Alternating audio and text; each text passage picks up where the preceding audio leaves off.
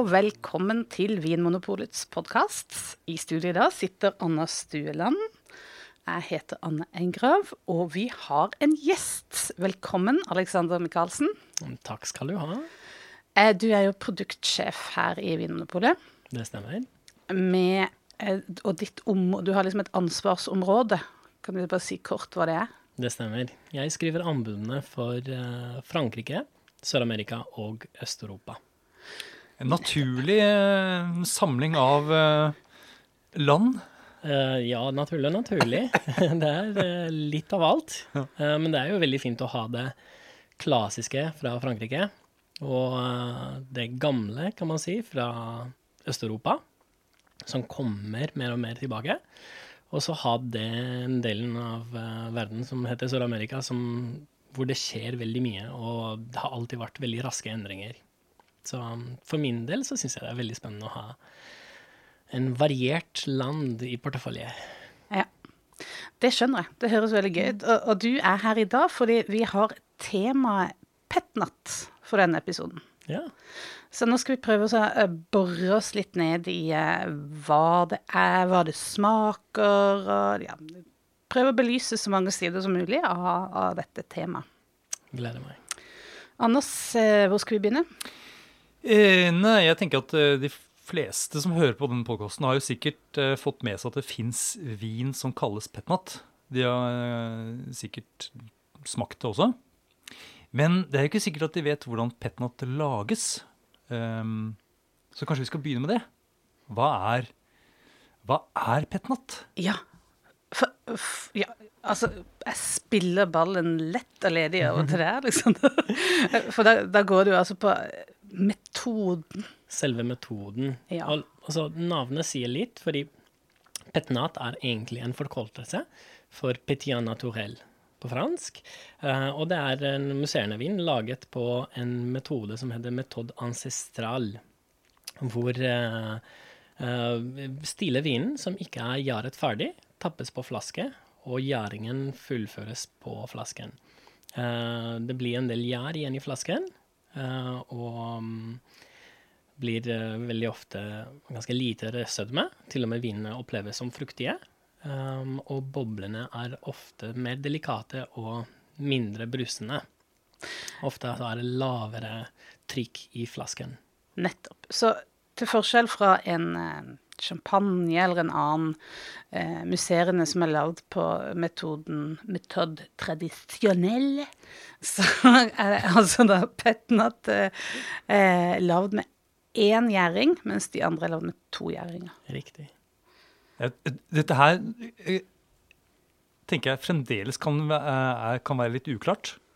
Ja, kan du, kan du si noe som kan gjøre ting litt klarere, Anders? Ja, eh, ja eh, vi har jo snakket litt om dette før, og da eh, Da kommer jeg med et eksempel med at eh, hvis man ser for seg at når man lager champagne, da, eksempel, eh, som ikke er en petnat, så gjærer du først ut en vanlig vin, og så eh, tilsetter du ny gjær eh, når denne vinen tappes på, på flaske, og så får du en ny gjæring på den flaska. Ja, så det er to fullførte Det er to på en måte, gjæringsprosesser som skal til. Og da blir det nesten som at du skal spille en fotballkamp. Og så har du liksom den første delen. Da har du uh, gjæringen av vanlig vin, og da har du ett, ett lag. Og så, når du da tapper denne vinen på flaske og tilsetter ny her, så eh, bytter du ut hele laget. Og spiller da andre omgang med et nytt lag. Ah, Bytte ved pause. Ja, nettopp ved pause. Mens med petnat så bytter du ikke lag. Du tilfører ikke noe ny gjær. Du bare lar den samme gjæren som har vært med hele veien, den eh, får lov til å jobbe videre etter at vinen er tappet på flaske. Ja, det er ingen pause. Nei. Nei, nei, nei det er ingen pause. Du spiller med samme lag hele veien. Ja. Hele kampen. Nettopp. Ja, men da har vi i hvert fall fått det, det metodiske på plass. Jeg tror vi kommer liksom litt inn på det når, vi- jo mer vi snakker om, eh, om petnat, så er jo dette noe vi kommer tilbake til. Men altså, eh, du, du sa det så fint, eh, Alexander, at det er en forkortelse av petia naturell. Mm. Eh, og petia, det er jo et begrep for Perlene. At, at det er en perlende vin. Et mm. fransk ord for at vinen er perlende. Så Det vil jo alltid være bobler i en, i en petnat. Ja. En stille pettnatt, det, det går liksom ikke an. Nei. Nei, det ville vært veldig dumt i så fall Ja. for noen å sette pettnatt på en stille vin. Ja. Petnot. Petnot. Petnot, ja.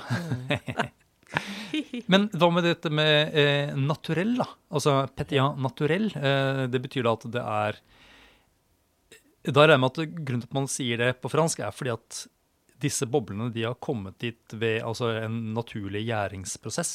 Ja. Eh, ikke at man har tilsatt eh, CO2 fra en, en, eh, en flaske eller en beholder med liksom trykk. Man, Ja, det har skjedd naturelt, eller naturlig. ja, nettopp. Det er eh, Ved hjelp av jern. Navnet sier det. Ja. Men ja, da kan man også diskutere om, om alle petnatene er laget med Altså om de er alle spontanfermenterte, eller om man tilsetter gjær til stillevinen, Ja, for det tenker jeg Eller til saften. Ja, la oss, jeg har nemlig en idé om denne episoden. Eh, Da får vi se om det funker. Men jeg har en idé om at eh, petnat er ganske sånn mye eh, blitt litt sånn trendy ord som slenges rundt. eh, og man snakker og mener mye om en, eh, denne vinstilen. Eh, og det er en del sånn påstander som slenges ut.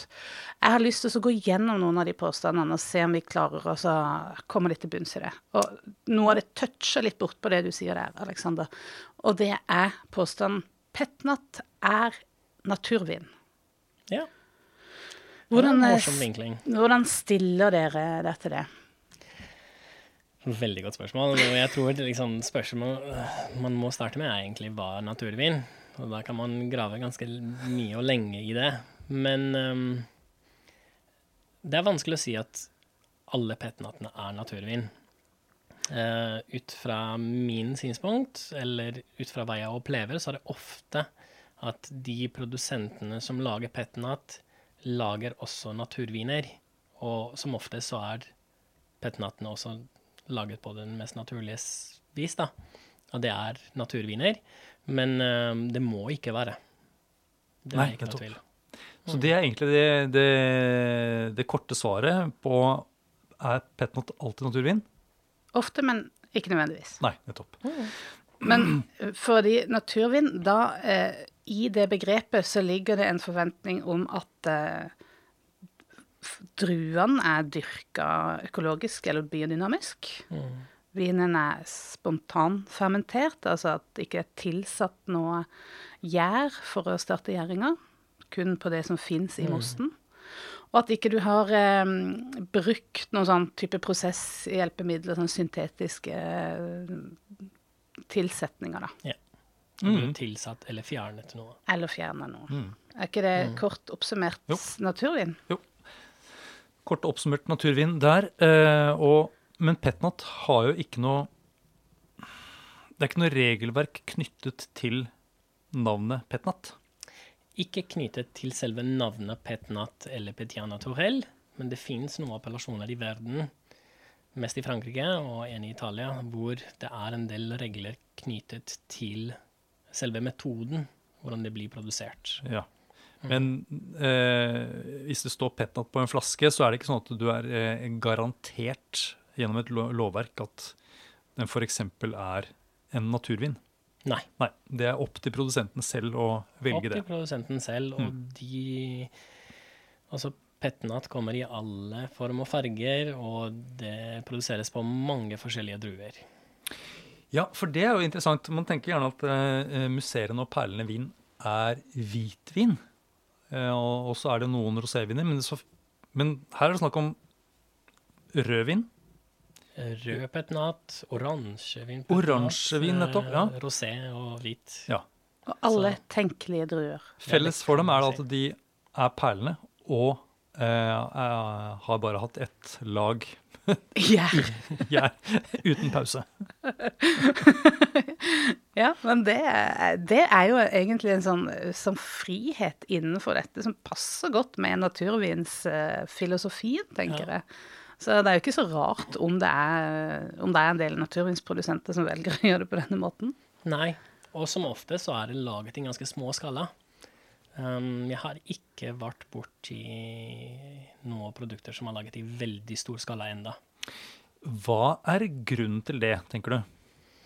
Jeg tror i starten så vil produsenten eksperimentere, prøve seg uh, i en felt som han har ikke vært kanskje før. Uh, og de starter i det små. Og så kanskje etter hvert så de vokser at, um, etter, etter etterspørsel, selvfølgelig. At det blir mm. er, det, er, det, noe med den uh, metoden som brukes til petnat, som gir en form for usikkerhet? er det en Er det litt sånn er det sånn at produsenten har litt mindre kontroll med det ferdige resultatet? Ja. Er det ja, i og med at, Kan det være noe i det? Ja, det vil jeg si at det, de har en på en måte De har litt mindre kontroll på ferdigproduktet. Uh, og det kan være flaskevariasjon fra, fra samme produsent, hvor uh, den ene flasken har f.eks. høyere trik enn en annen flaske. Um, sødmenivåen også kan variere litt, i og med at uh, vinen tappes med gjær på flaske, og gjæren skal spise opp sukkeret for å danne alkohol og CO2, så vil det være en liten variasjon på ja, både sukkerinnhold og trikk. Mm. Det tar meg egentlig til neste påstand, da, som jeg har hørt gjentatt flere steder. At uh, petnat smaker rart. Hvor er det du har fått disse påstandene fra? Anne? fra World Wide Web, da, som vanlig. Plukka opp på bussen. ja, men eh, smaker rart. Hva, hva, er rart, da? Eh, jo, at det er noe uvanlig. Noe liksom Noe jeg har hørt ord som funky. Mm. Blitt funky? beskrevet. ja, jeg tror du refererer kanskje, eller de som har kommet med de påstandene, refererer ofte til uh, at uh, for, for, for, å starte med, så er det jo utseendet at den, de er litt uh, uklare. Og, og det samme grunnen kan også være at det er en del stoffer i, i vinen, og det er jo jern som henger igjen, og kan resultere i at du får på en måte en stofflighet i munnen, en rohet. Um, hvis, spesielt hvis du snur på flasken og, eller rister litt på den. Ja, for dette fotballaget med gjær er fremdeles i flaska det eh, når du måtte, skal skjenke opp i glasset. Helt riktig. Ja, da, I de fleste tilfellene. Nettopp, i de fleste tilfellene. Fordi vi går tilbake til at det er ingen regler koblet til selve petnat-navnet. Det vil si at de er ikke de må ikke filtrere.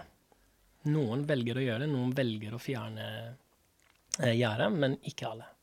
Eller jeg vil si de fleste ikke filtrerer. Ja, Så det fins petnat som er helt klar på utseendet, der det ikke fins noe gjær igjen på flaska? Eller i hvert fall mye, mye mindre ja. enn i utgangspunktet. Syns du det smaker rart, Anders? Om jeg syns det smaker rart? Eh, nei, men nå er jeg vant til rare smaker. ja, du hadde bøkling på seg til frokost, nei, men um, hmm. Jeg syns, ikke det smaker så annerledes. Nei, men, men jeg, det er noe med eh, disse petnattene som i hvert fall har eh, en del gjærester på flaska, eh, som har et sånt eh, Eh, preg som minner om noe sånn ferske nøtter og fersk sopp og litt sånn eh, brøddeig. Ja. ja. Som kommer i tillegg til en, en fruktighet i, i vinen. da. Mm. Um, og så er det noen som er funky, som de sier. Hvor det gjerne man kan få en sånn ettersmak som minner om noe litt sånn uh, kokt skinke, popkorn, mais. Altså sånn uh, mousiness, som det gjerne omtales som. Og så er det noen som kan være litt reduktive, ja. som har eh, eh en sånn preg av nesten, sånn brent hår, brent fyrstikk, eh, nesten ja. kålaktig noen ganger. Um, ja, du ja. kan tenke deg at de fleste av de er produsert i en ganske reduktiv eh, miljø, hvor de begynner gjerningen på en ståltang f.eks., og så overføres rett i flasken, og det er den flasken du også får med deg hjem. Så det er en ganske reduktiv, lukket miljø, og de kan oppleves litt reduktive i starten.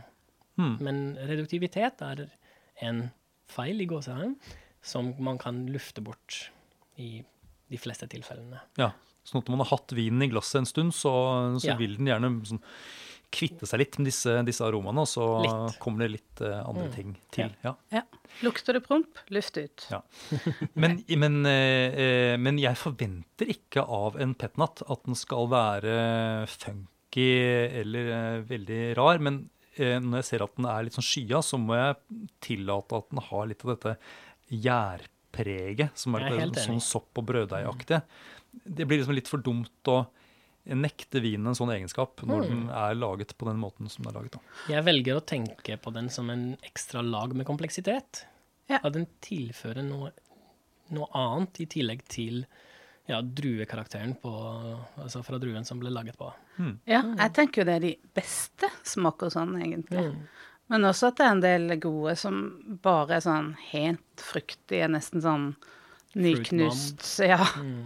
Enten Ja. om det er Bellini, altså sånn champagnecocktail med fersken, eller om det er Ja, men det er interessant, fordi eh, det er også som jeg hører mange snakke om eh, petnat, at de er juicy, for å bruke et eh, godt norsk eh, ord. Ja. Eh, s- hva blir det? Saftig? saftig, ja. Saftig, ja. Mm. Eh, noe som, som gir inntrykk av at man setter tenna i et, eh, en fersk frukt eller fersk, eh, ferske bær. Eh, Ja. og det, er jo, det kan henge sammen med flere ting. Det ene er at det eh, ofte så bruker produsentene, eller en del ganger så bruker de eh, druetyper som gir en del aroma eh, naturlig. Mm. Men så tror jeg det også kan henge sammen med det at vinen er ganske fersk. Dette er viner som slippes eh, altså Så fort de på en måte Ja. er ferdig med sin gjæring på flaska, så slippes de ut på markedet. De fleste. De fleste. Ja. Sånn at de har et sånt, et sånt litt nygjæret preg over seg, eh, som eh, eh, De gangene jeg smaker fersk vin, så tenker jeg at de har noe nesten sånn eh, banan, pære De har et sånt lag av en sånn, Tropisk. en sånn esterfruktighet da, som ligger Ja. på toppen. Mm. Eh, Og da, du, eh, Alexander, du nevnte at i Frankrike så kalles denne vinstilen vin de soif. Ja, det er eh, en begrep de bruker noen ganger for eh, en sånn tørstslukkende vin. Du, Ja. Det skal være leskende, det skal eh, slukke tørsten, rett og slett. Ja, det er litt- nesten litt sånn skummelt, syns jeg, noen ganger, Ja. de får tørsteslukkende, de der Ja, petnatankene. det er i hvert fall mm, ut fra de jeg har drikket uh, petnat med, og når de prøver å forklare eller fortelle meg litt om vinen, så er det en av de første tingene de tenker på, det er det er så lett å drikke. Det er så leskende. Ja. Det er jo perfekt sommer, uh, sommerdrikke. Og det forstår jeg litt, for det har, den har den utrolig uh, fin fruktigheten da, som tiltrekker veldig. Og det står jo litt i kontrast til den der at det smaker så rart. Det er kanskje Ja. ja. kan- Men kanskje vi skal si det sånn at det ikke smaker så veldig rart, egentlig. Eh, Jeg tror vi skal ja. fastslå det. Det er ikke så rart. Mm, kanskje litt mer det at skinnet bedrar. At eh, vi er jo stort sett vant til at eh, vinen er helt klar i glasset. Så når man nå får en vin som er skya, så tenker man vel nesten instinktivt at her er det noe noe litt gærent, eller noe litt rart, i hvert fall. Men er dere av typen som eh, rister på flaska før for å blande bunnfallet med vin, eller vil dere helst at den skal stå stille, så dere får samla bunnfallet i bunnen av flaska, ikke glasset? Spørs om jeg skal drikke det sjøl, eller om jeg skal servere det til andre. Oh, interessant. Jeg har eh, litt om forventningene til de som skal drikke det. Eh, Jeg selv gjerne snur på flasken når jeg drikker det sjøl, men så ser jeg litt på hvem som var rundt bordet før jeg rister på flasken. Dette, her føler jeg at dette må vi følge litt opp. Um, kan, du, kan du fortelle litt mer om sånne karaktertrekk eh, til disse ulike personene? Eller, ja? Nei, det er jo vanskelig å Hva er det som er Nå setter du meg i hjørnet. hva er det du på en måte skiller dem på? Nei, mest eh, kanskje jeg hadde eh, Jeg skiller på hvor erfaren man er i vinreisen. Eh, hvor mye vin du har smakt før, og hvor åpent du er til å prøve nye ting. Eh, så kanskje noen ganger så hadde jeg valgt å utfordre deg, mens noen ganger så hadde jeg kanskje tatt den siste glasset som har litt mer bunnfall. Mm. Eh, vil du si at de som er mest uflidde, de som trives best med grumsete vin? Eh, Litt sånn roteko rotekopper? Er det Henger det sammen? Nei, kanskje Nei, ikke. kanskje Nei, ikke. kanskje ikke. jeg Jeg vet, tror ikke du har uflidde venner heller. Sånn på, på Noen. Noen. Eh, Men kan vi si sånn, på generelt basis, da, så kan, man, eh, kan vi si det sånn at eh, liker du uh, bøklingpostei, så eh, liker du sannsynligvis eh, å drikke med grums òg. Ja, er det så stor forskjell, tenker du, at det, det endrer seg så mye? at det blir bøkling nei nei jeg, jeg bruker meg selv som eksempel. Men eh, jeg liker å drikke Jeg liker grums. Ja. Jeg syns det gir noe ekstra til munnfølelsen i vinen. eh, en ekstra sånn, stofflighet. Eh, det er ikke sånn at dette grumset er sånne store biter. Det er jo liksom veldig sånn fin Det er sånn, sånn, sånn pulveraktig, nesten. Ja. Men det gir noe det gir en sånn, Du nevnte Alexander, at det var noe sånn kremet. Det er på en måte, man føler liksom at det er en annen fylde i vinen. Jeg syns den tilfører struktur og nesten tekstur i Ja. vinen. Mm. ja, så jeg, jeg snur gjerne flaska. Uh, og jeg vet at uh, i Italia så har man et eget uttrykk for å drikke den uh, skitten, altså sporco. Det høres skittent ut. Det er jo litt Sparko. Sparko. Det er jo litt gøy, da. Mm. Ja, og hvis den er rein, hva heter den da? Nei, det husker jeg ikke. Lim Limpido? Det Var kanskje Limpido, ja. Ja. Vaska. Ja. Men vi går videre til en ny påstand, og det har jeg faktisk lest i selveste Bibelen, uh, Jancis Robinson sin. Oxford Companion to Wine. Og det er at petnat har som regel alltid restsødme. Ja. Altså sukker igjen i vinen. Ja, at den har litt sødme. Ja. Ja, det har jeg også hørt, faktisk. Ja, hva, hva tenker du om det da, Anders? Eh, nei, eh, svaret på det at uh, er the proof is in the pudding, som det heter. eh, så jeg har, gikk inn på uh, Vinmonopolets uh, applikasjon eh, for mobil. Og der eh, kunne jeg sortere ut eh, først perlende vin eh, som produktgruppe, og så eh, renset jeg det videre med så det var bare velge de som var økologisk. Ja. For da er det en større sjanse for at jeg liksom finner det som er mm, Petia naturell. Mm. Med tanke på det du sa i stad, Alexander, at det er liksom en, noen type produsenter lager liksom, ja. Mm. Og så kunne jeg sortere på sukkernivå, nemlig. Og da så jeg at av de 66 produktene jeg fikk opp, så var vel nesten 50 av dem hadde da mindre enn 3 gram sukker per liter. Ja. Ja. Så ifølge de, eh, altså den informasjonen som vi har på nettsiden vår og på, på appen, Ja. så uh, er brorparten tørre viner. Men Og her er det et men. her er det et men. Og det er jo det at uh, det er jo ikke sikkert at uh, det som er lagt inn av informasjon om disse produktene um, For mange av dem er jo det som heter bestillingsutvalget. Det er ikke sikkert at de er helt korrekt, da. Vi, vi må ha et lite forbehold om det. Men din erfaring, da? Hva sier du når de, Du har jo smakt mye petnat, du også? Ikke mye, men jeg, har smakt, ja, men eh, jeg tenker dem som generelt tørre viner. Ja. Alexander, eh, har vi noen, noen høyre? Ja, litt det motsatte som Anders. Jeg finner mange av petnatene litt sødmefulle. Eh, mange er selvfølgelig tørre, men eh, jeg finner en del fruktighet, nesten en sødmefull fruktighet i petnatene, som, eh, som får meg til å tenke ja, her er en del resødme. Men tenker du at de er halvtørre som vinner, eller er det bare et sånt lite innslag av En lite innslag, Ja. sånn rett under 10 gram, det hadde jeg forventet. eh, på mange av de produktene som viser seg å være under 3 gram. Jeg, jeg syns jo dette kan være en morsom Hvis noen har vinklubb, kunne det vært en morsom smaking å hatt f.eks. en eh, eh, champagne som er ekstra brutt, som er ikke tilsatt Kneste. noe dosasje. Eh, og så smakte mot en petnat. Og så kjent, er det noe forskjell? Er det, Fins det noe sødme, eller er det bare smaken, aromaer av søte ting? Ja. Og så en litt sånn krema munnfølelse som gir en illusjon. Jeg er ikke sikker. Nei. Det vi kunne gjort, er å, hvis vi hadde eh, tatt en petnat og ikke hatt med grumset, Ja. eh, og så kunne vi eh, kokt den opp og latt alt fordampe. Da er det vel stort sett sukker man sitter igjen, ikke sant? Det utgjør vel en st Tørrstoff, ja. stor del av tørrstoff. Og syre? Er det ikke syre? Ja, syra, selvfølgelig. Det er det som er problemet. Ja, er- Syra vil være igjen, selvfølgelig. Mm. Nei, nei, glem det. Men det var Jeg, er jeg er kan med. bare se på analysen, altså. Jeg blir med på den. Nei, men uh, jeg, uh, eh, jeg tenker at i hvert fall det som står på nettsiden vår, er en indikasjon da, i hvert fall på at de ikke er, det er ikke, De er ikke langt fra å være tørre. Nei. Hvert fall. Ja. Eh, og så er det en annen eh, sånn en påstand også om at eh, Petnat alltid har lavere alkohol enn andre viner. da. Eh, Det henger litt i lufta der, men at det har lavere alkohol. Ja, Da er det litt sånn hvor langt er et tau?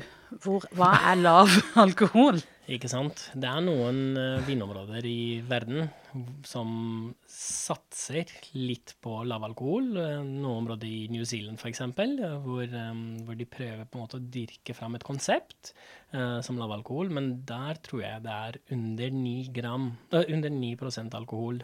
Ok, det er det, det er det de Det er- tenker på som lavalkohol? Det er det som de tenker som på lav alkohol. Og det er vin hvor de ikke har fjernet alkoholen. naturlig. Ikke sant? Ja. At, eh, at druene kan høstes inn tidligere. Um, ja. Og så er det noen druer som um, blir modne uten å utvikle så mye sukker. Um, men um, jeg er litt usikker om Petnat har så mye lavere alkohol. Um, ut fra min erfaring så har jeg sett alt fra ja, 10,5-11% til 13 uh, kanskje til og med 13,5. Så hvis man skal sammenligne med de andre vinene i verden, så er det ikke så stor forskjell. Nei. Så litt debunk av den uh, myten. Ja. Ja, for det Enig. som bestemmer uh, hvor mye alkohol som blir i ferdig vin, er jo hvor mye sukker som er i druene når de høstes. Riktig. Mm. Og hvor mye av det sukkeret som omdannes til alkohol. Så Som hvis blir du, ja, mm. så hvis du velger å stoppe gjæringa, da, eller hvis gjæringa stopper før alt det sukkeret er omdannet, så vil det jo bli kanskje litt lavere alkohol. Ja, og kanskje det vil understøtte min påstand om at det er litt mer sukker i flasken. Ja, Mm, At ja. Jaren har Ja. ikke, har ikke spist opp alt sukkeret, ja. men det er lite sannsynlig. ja. Nei, jeg også har jo bare sett at vinet ligger sånn mellom ja, 11 og 13% er de som jeg har vært borti. Ja. Flesteparten, i hvert fall. Mm. Og det er jo ikke noe spesielt lavere enn eh, hvitviner og andre musserende viner, egentlig.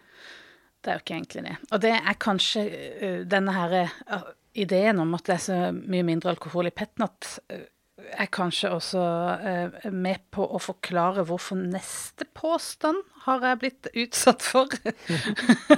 Eh, du blir ikke fyllesyk av petnat.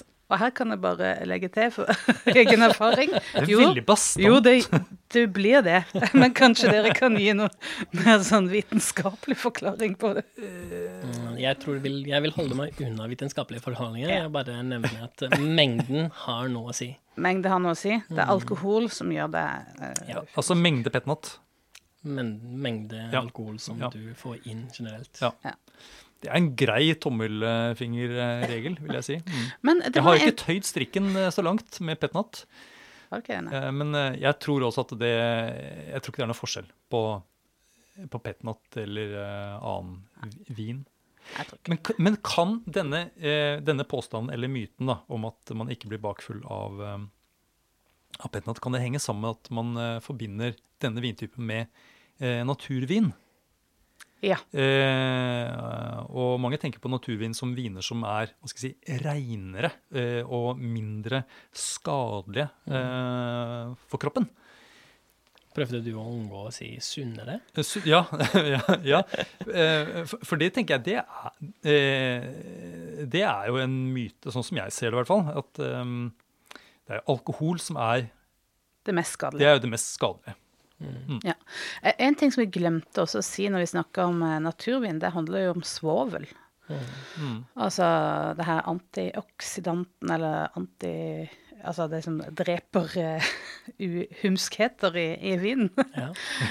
og at i naturvin så er det veldig strenge grenser for hvor mye som kan tilsettes, og i mange tilfeller er det ingenting. Ja. Eh, det gjelder jo for mange petnatter at det ikke er svovla. Gjør det ikke det? Ut fra det jeg har sett, så er det mange av disse Petna-produsentene som har enten økologisk sertifisering eller driver etter økologiske eller biodynamiske prinsipper. Og innenfor den rammen så er det ganske lav eh, svovel tillatt, eh, eller praktisert generelt. Og så skal man også tenke på at vinen blir tappet på flaske med gjær og sukker. Og hvis du svovler for mye, så vil ikke den Altså, den hjernen komme til å dø, og da får du ikke fullført gjæringen, og da får du ikke boblene heller. Så produsenten må være veldig forsiktig med svøvlingen hvis den svøvler det hele tatt. Ja, Mm. det er sant. Og jeg tror eh, Jeg har hørt mange koble dette med lite svovel og hodepine. Eh, altså ikke hodepine. Så det kan være noe med det med fyllesyke og sånn. Men eh, det, tror jeg ikke, det har ikke jeg lyst til å gå god for. Så det tror jeg vi må overlate til legevitenskapen å bevise eller motbevise. La oss gjøre det. Eh, Ja, har du flere Ja.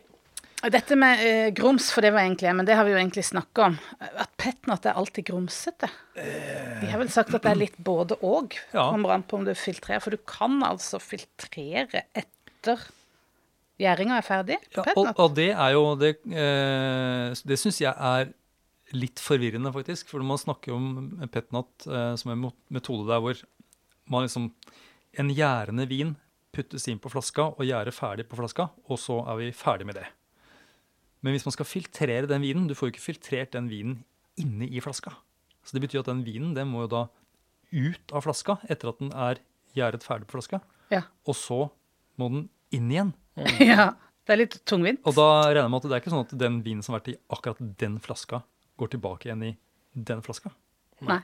De putter alt oppi en stor tank, regner jeg med. Og det, er, det må jo være under trykk, så du beholder eh, Helt riktig. trykket. Det må være undertrykk, og det er en relativ, jeg vil tro at det er en relativt kostbar prosess eh, som krever ganske avansert utstyr, eh, og, og de mindre produsentene har ikke tilgang til. Ja. Så jeg vil tro at det henger litt sammen med at de mindre produsentene vil la den stå i flasken. Så da vil de kommer aldri til å filtrere. Så det at uh, petnoten ofte er skya, det kan eh, også henge sammen med at eh, hvis du ønsker å lage en klar vin, så krever det seg et eh, Litt mer, eh, dyrt og avansert utstyr. Og en ekstra prosess. Ja. Kostbar prosess. Ja. Og så er det jo litt eh, jeg, tror, jeg tror mange syns det er litt gøy med den vinen at den er litt skya. Jeg syns det er litt morsomt. Jeg opplever det sånn Eh, i ja. Og så ser jeg for meg at hvis du sitter på, på en kafé eller bar, og du En er vinbar. Ja, og du er en litt sånn eh, sånn litt sånn hipp naturvin-type, så er det jo også på en måte signaliserer du til resten av de i den kafeen når du sitter der med et sånt glass med sånn noe som er skya, ikke sant. Ja. Så jeg drikker eh, jeg drikker sånn rufsevin. kan de, ja. Det går litt i samme ball med oransjevin. Mm. Det er noe som du lett kan se det er annerledes.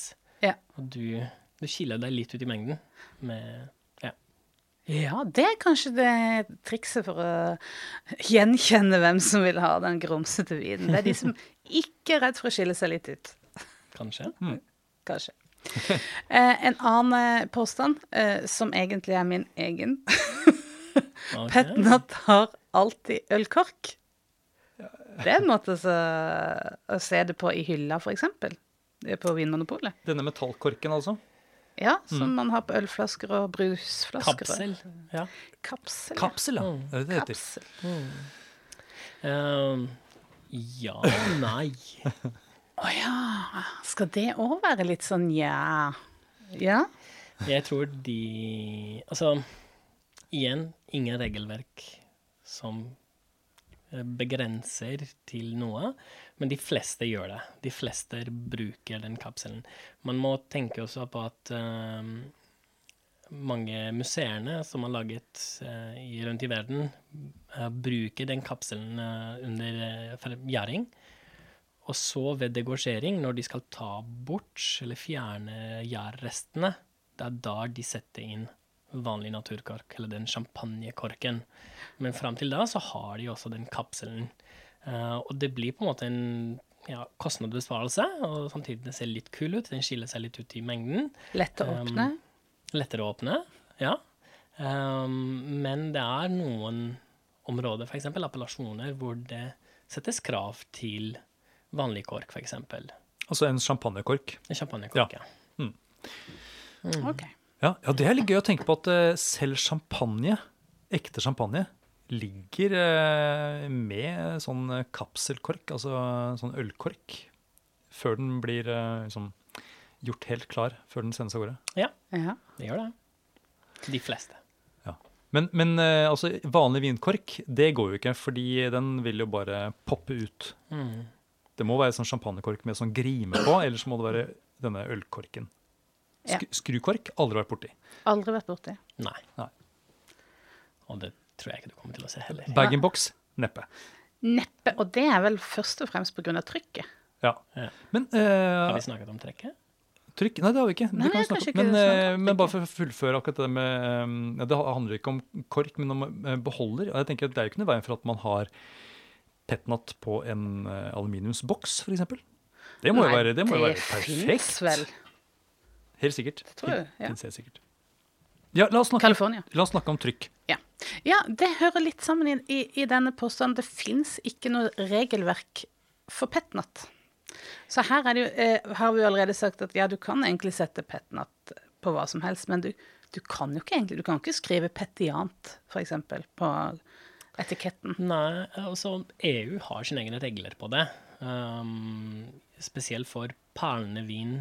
Altså det som skiller perlendevin fra musserende vin. Og reglene sier at så lenge den er under 2,5 bar, så er en perlendevin mellom 1 og 2,5 bar. Ja, Som er press, trykket inni Trykket i flasken. flaska. Og så er det alt som er over 3 til 6, er musserende vin. Men så har du en liten gap der på 0,5 eh, bar. Den vet jeg ikke hva er til.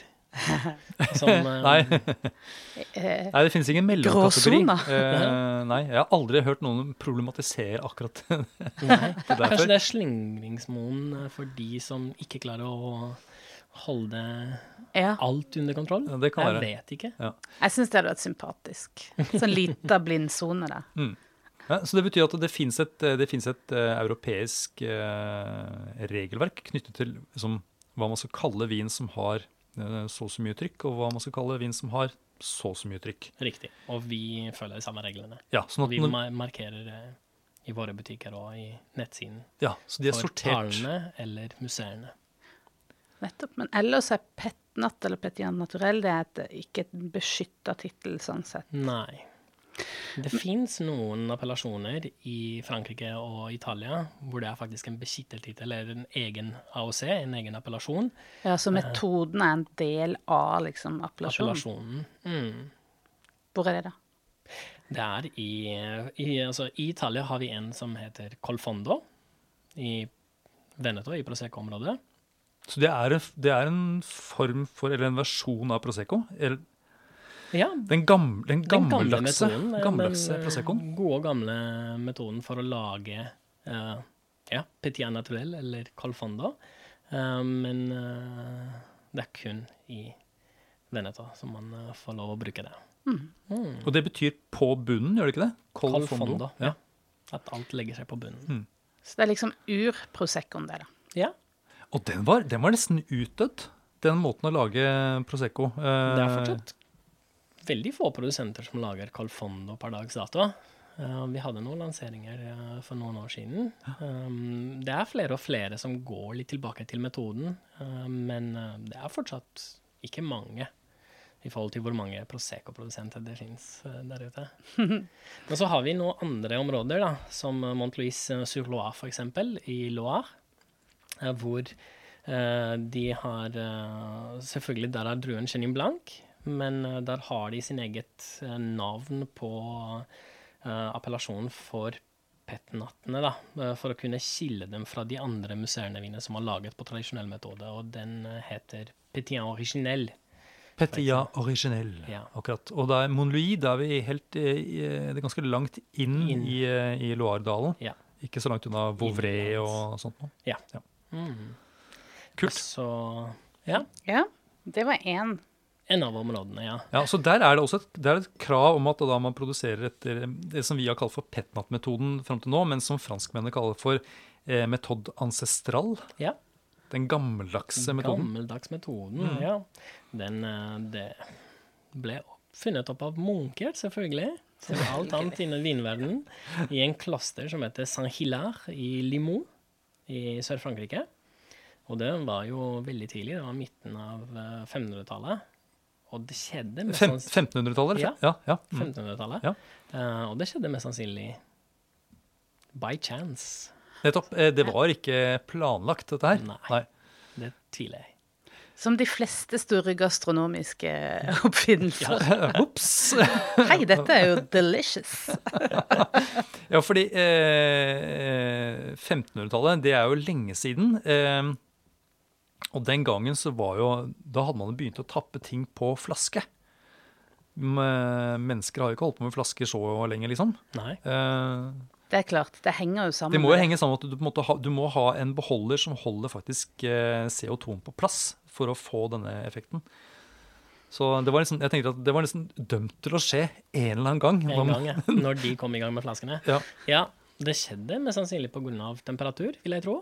At eh, etter innhøstning så ble druer presset og laget um, Gjæringen trodde de at den var ferdig, og så begynte de å tappe på flasken, og så ble det kaldt utover vinteren. Vinden lå stille, ingenting skjedde, mens på våren så begynte det å boble inn i flasken, og når de åpna flasken, så fikk de seg en fint overraskelse. ja. Vin smakte En godt. kald dusj. En kald dusj, mest sannsynlig. En lunken dusj, vil jeg tro, uh, i starten. Eh, Men dette her er jo faktisk uh, før uh, de fant opp champagnen i champagne. Ja, Ja, så dette her er Lenge en, før. Ja, så her snakker vi om den originale museen, altså det er feil å si museenvin som skal holde seg til sånn EU-regelverket, men Mm. i hvert fall den første boblevinen. Det er derfor de kaller også den for metod ancestral. Det er eh, The ancestors. gammel. Ja, nettopp. Mm.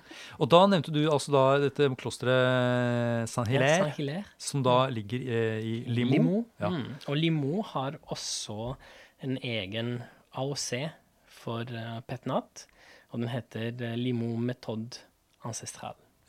Mm. Og, og Limoux, hvor er det det ligger hen? Vi er i Frankrike, selvfølgelig. Vi er i Frankrike, i Sør-Frankrike. Ja, Mm. nettopp. Så det er, er det så langt ned som Er det sånn type Languedoc, Roussillon Eller er vi i Det er jo liksom borti Det er borti der et eller annet sted? Ja. Ja.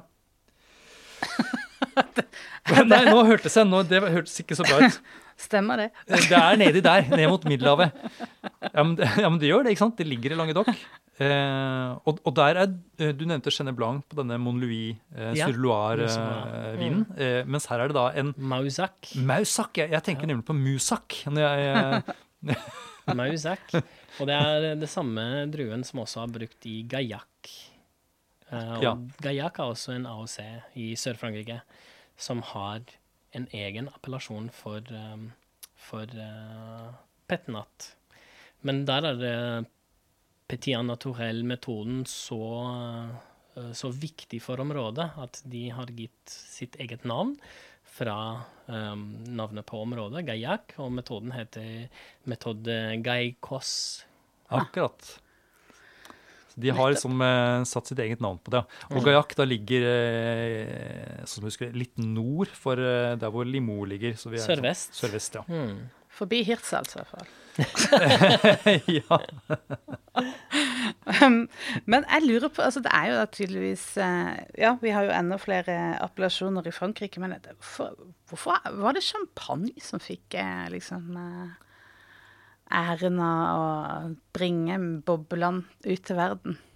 Eh, Jeg vil jeg, Nå skyter jeg fra hofta. Jeg, Jeg regner med at dette her har noe med, med handelsveiene til det engelske markedet å gjøre. Rett og slett. Det er englenderne, ja. Ja. Jeg tror du er eh, inne på noe her. ja. Og markedsføring, selvfølgelig. Det- Logistikk og markedsføring, Ja. det har mye å si. Det var i hvert fall en kvinne som markedsførte på den tiden, og hun gjorde en fantastisk god jobb. Å ja, ja, nettopp. Mm. Mad Eh. Madame, hun skal ikke si det mer. Nei. Mm. Hun hadde interesser i et vinhus. Ja.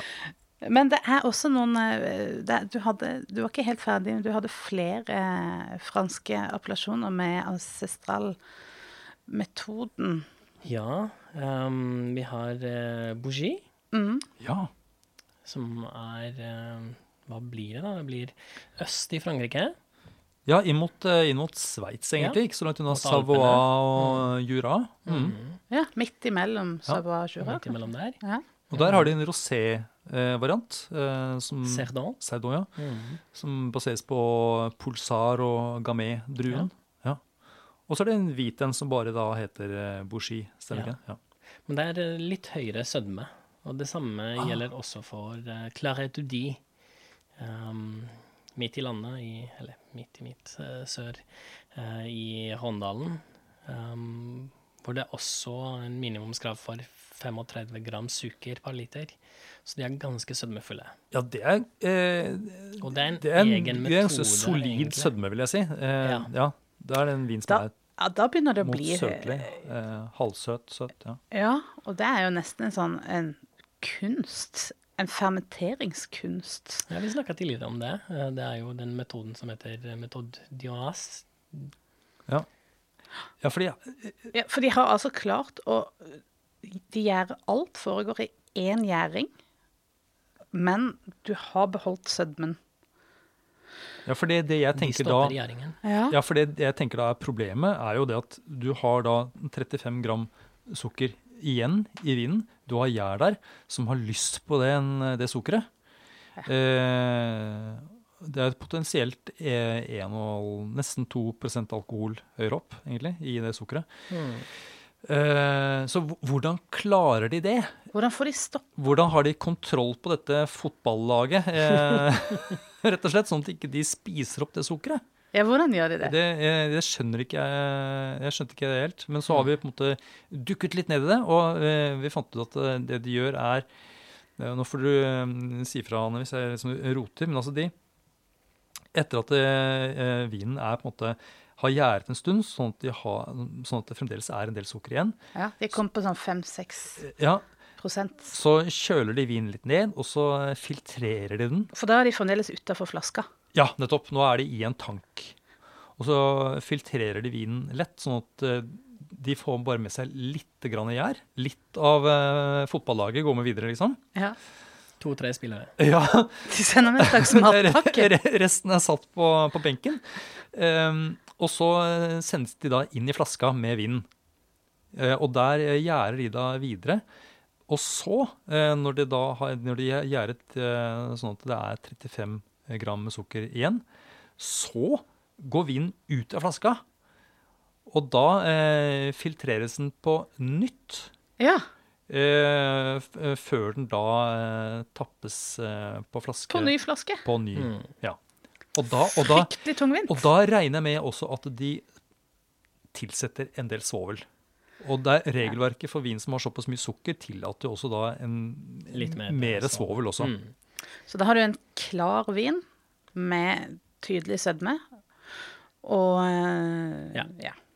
Men bobler. den, den beveger seg litt bort fra Petit naturell-metoden, syns jeg. Eller fra metode ancestral. Ja, det tenker jeg Den, også. den tar ja. en liten sving et sted. Det er en, så- eh, det er en egen side, sidegreien. Og jeg Ja. tenker at eh, hvis du er på jakt etter en vin som er tilnærmet tørr, den skal være skyet, eh, så tenker jeg at da det får du ikke en, eh, en sånn Clarette Claret de Di. De Di, nei. Nei. Nei. Selv om det er en vin som i mye sånn vinlitteratur trekkes fram som på en måte, eh, liksom et av de, som de store eksemplene på eh, Metoden. metoden ja. Ja. Ja.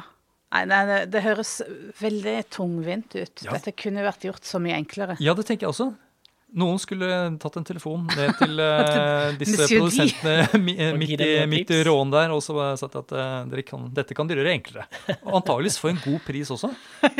Kanskje, kan kanskje lese inn som konsulent. Jeg tenker at hvis, hvis de hadde solgt den vinen som en tørr vin uh, og skyet, så ville de sannsynligvis fått mer penger for vinen. Det er, post, det er Det er påstanden. Der har du en påstand fra meg. jeg setter den opp på neste Petnat-episode. ja. Siste påstand. Petnat er ikke en lagringsvin. Jeg har til og med hørt noen si den skal drikkes tre måneder etter lansering er liksom maks hva man bør drikke. Hoppet vi bare over min påstand nå? ja. Ja, ja, Jeg, ja, jeg, har, jeg har en følelse av det. Unnskyld. Ja, men det var om Clarette de ville fått mer penger for ja, for jeg tenker at det, eh, eh, det er noe Unnskyld. Du er fortsatt der? Ja. Jeg tenker at en vin som er uh, skya, um, og som er lagd i litt små kvanta av uh, litt sånn rufsete naturvinmakere, får uh, koster koster mer penger. Mm.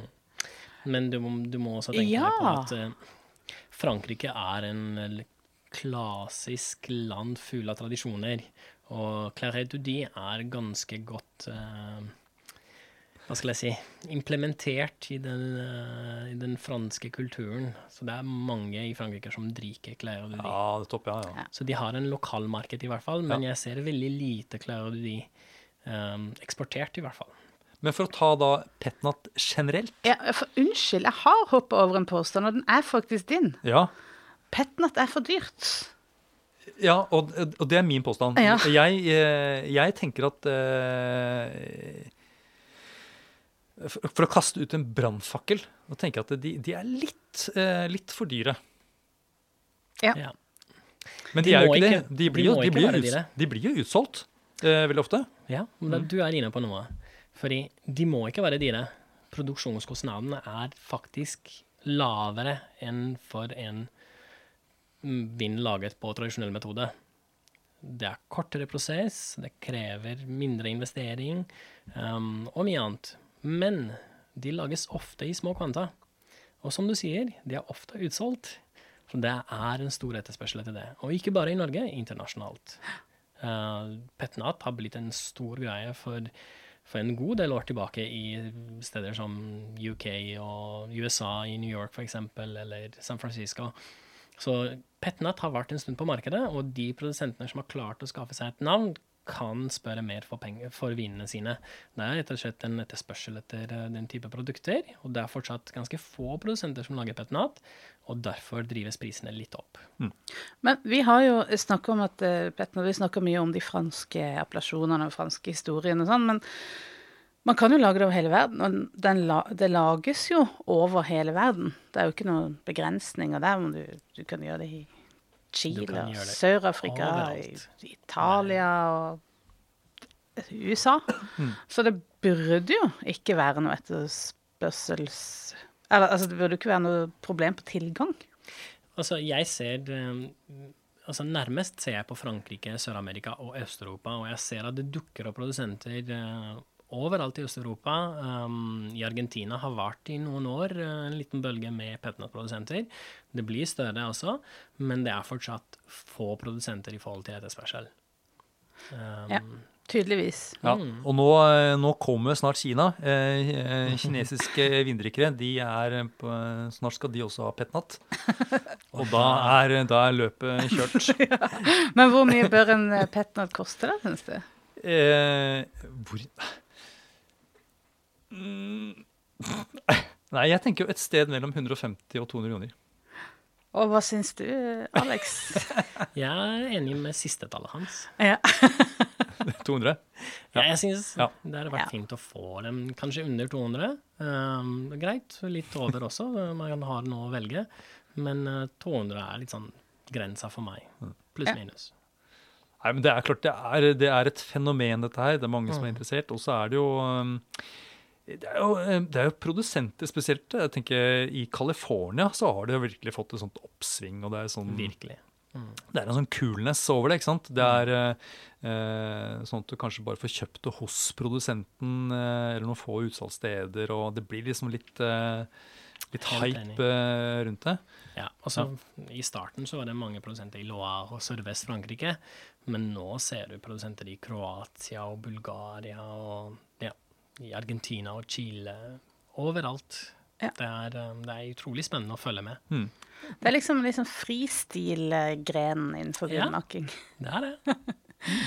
Eh, så da, det aller siste påstanden eh, fra meg i dag. Eh, Petnat er ikke en lagringsvin. Ja. For, ja, og altså da helt så spesifikt som tre, maks tre måneder etter lansering har jeg hørt eh, Har jeg lest i en eller annen sånn kul artikkel om Petnat. Oh, ja. Nei, jeg Jeg tenker at uh, det varierer veldig fra produkt til produkt. Uh, og fra produsent til produsent. Noen petnater er laget for å konsumere stilig. Uh, drue og drueblend indikerer ofte også det. Um, spesielt hvis det er mer aromatiske druer, vil jeg påstå at um, man bør konsumere dem litt tidligere. Um, mens det fins mange litt mer komplekse utgaver, og gjerne kanskje laget på litt mer nøytrale druer, som man kan fint lagre i noen år. Og hvilke druetyper er det vi snakker om da? Det er sånn Chardonnay, selvfølgelig. Chardonnay, Chenin Blanc eksempel, Ja. uh, kunne være på en måte de litt mindre aromatiske druene. Uh, Grüne Veltliner.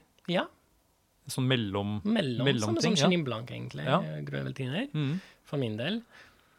Mens uh, mer aromatiske druer som Riesling eller Sauvignon Blanc, um, så ville jeg kanskje konsumert litt tidligere. Nettopp. Mm.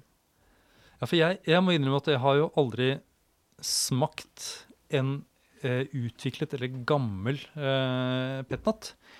Og det, det er gjerne sånn at uh, disse mytene om hvilke viner som kan lagres, de, de setter seg litt fordi folk ikke tør å teste det ut. Når man først legger en vin ned for lagring i 10-15 år, så vil man satse på de sikre kortene, liksom. Ja. Så eh, inntil det motsatte er bevist, så tenker jeg at eh, ja, hvorfor, eh, hvorfor kan ikke en petnat eh, lagres? Eh, og nå, skal jeg, nå kan jeg komme med noen, noen gode argumenter. Vær så god. og det er jo det at eh, de, disse gjærrestene som ligger på flaska, eh, de vil etter hvert gå gjennom eh, den prosessen som vi kaller for autolyse, der de løser seg opp, og så tilfører de da vinen egentlig en, noen sånn gode, sånn nøtteaktige brioche-aromaer. Um, og det er det man er på jakt etter når man eh, uh, produserer champagne, f.eks. Uh, det finnes jo champagne som ligger uh, på flaske med bunnfall i kanskje åtte-ti år. Ja. Eh, fordi de ønsker å få en vin som er mer kompleks. Og da er det jo dette bunnfallet som er liksom nøkkelen. Og det samme bunnfallet det fins jo da i en, en petnat. Mm. Så eh, jeg har ikke noe svar på det nå. Eh, spør meg igjen om 10-15 år. Så Fordi du skal lagre henne? jeg, jeg skal prøve. De skal legges under trappa. Yes, og da blir det lagret petnat eh, og en brødskive med bøklingpostei. Tenker jeg. Mm. Tenker det. Veldig kjekt. Eh, vi får bare teste det, da. Eh, Men eh, eh, å lage en oppfølger om eh, 20 år Men enn så lenge så tror jeg vi er, jeg har i hvert fall fått eh, snakke om det jeg vil. Eh, har dere noe å tilføye, eller? Nei. Nei. Nei, nei. Alt er sagt. Alt er sagt. Jeg kjenner at eh, piffen har gått ut. nei da. Takk for i dag. Takk for at du hører på Vinmonopolets podkast. Har du forslag til et tema i podkasten? Send mail til podkast at vinmonopolet.no. I tillegg svarer kundesenteret deg på e-post, chat og telefon.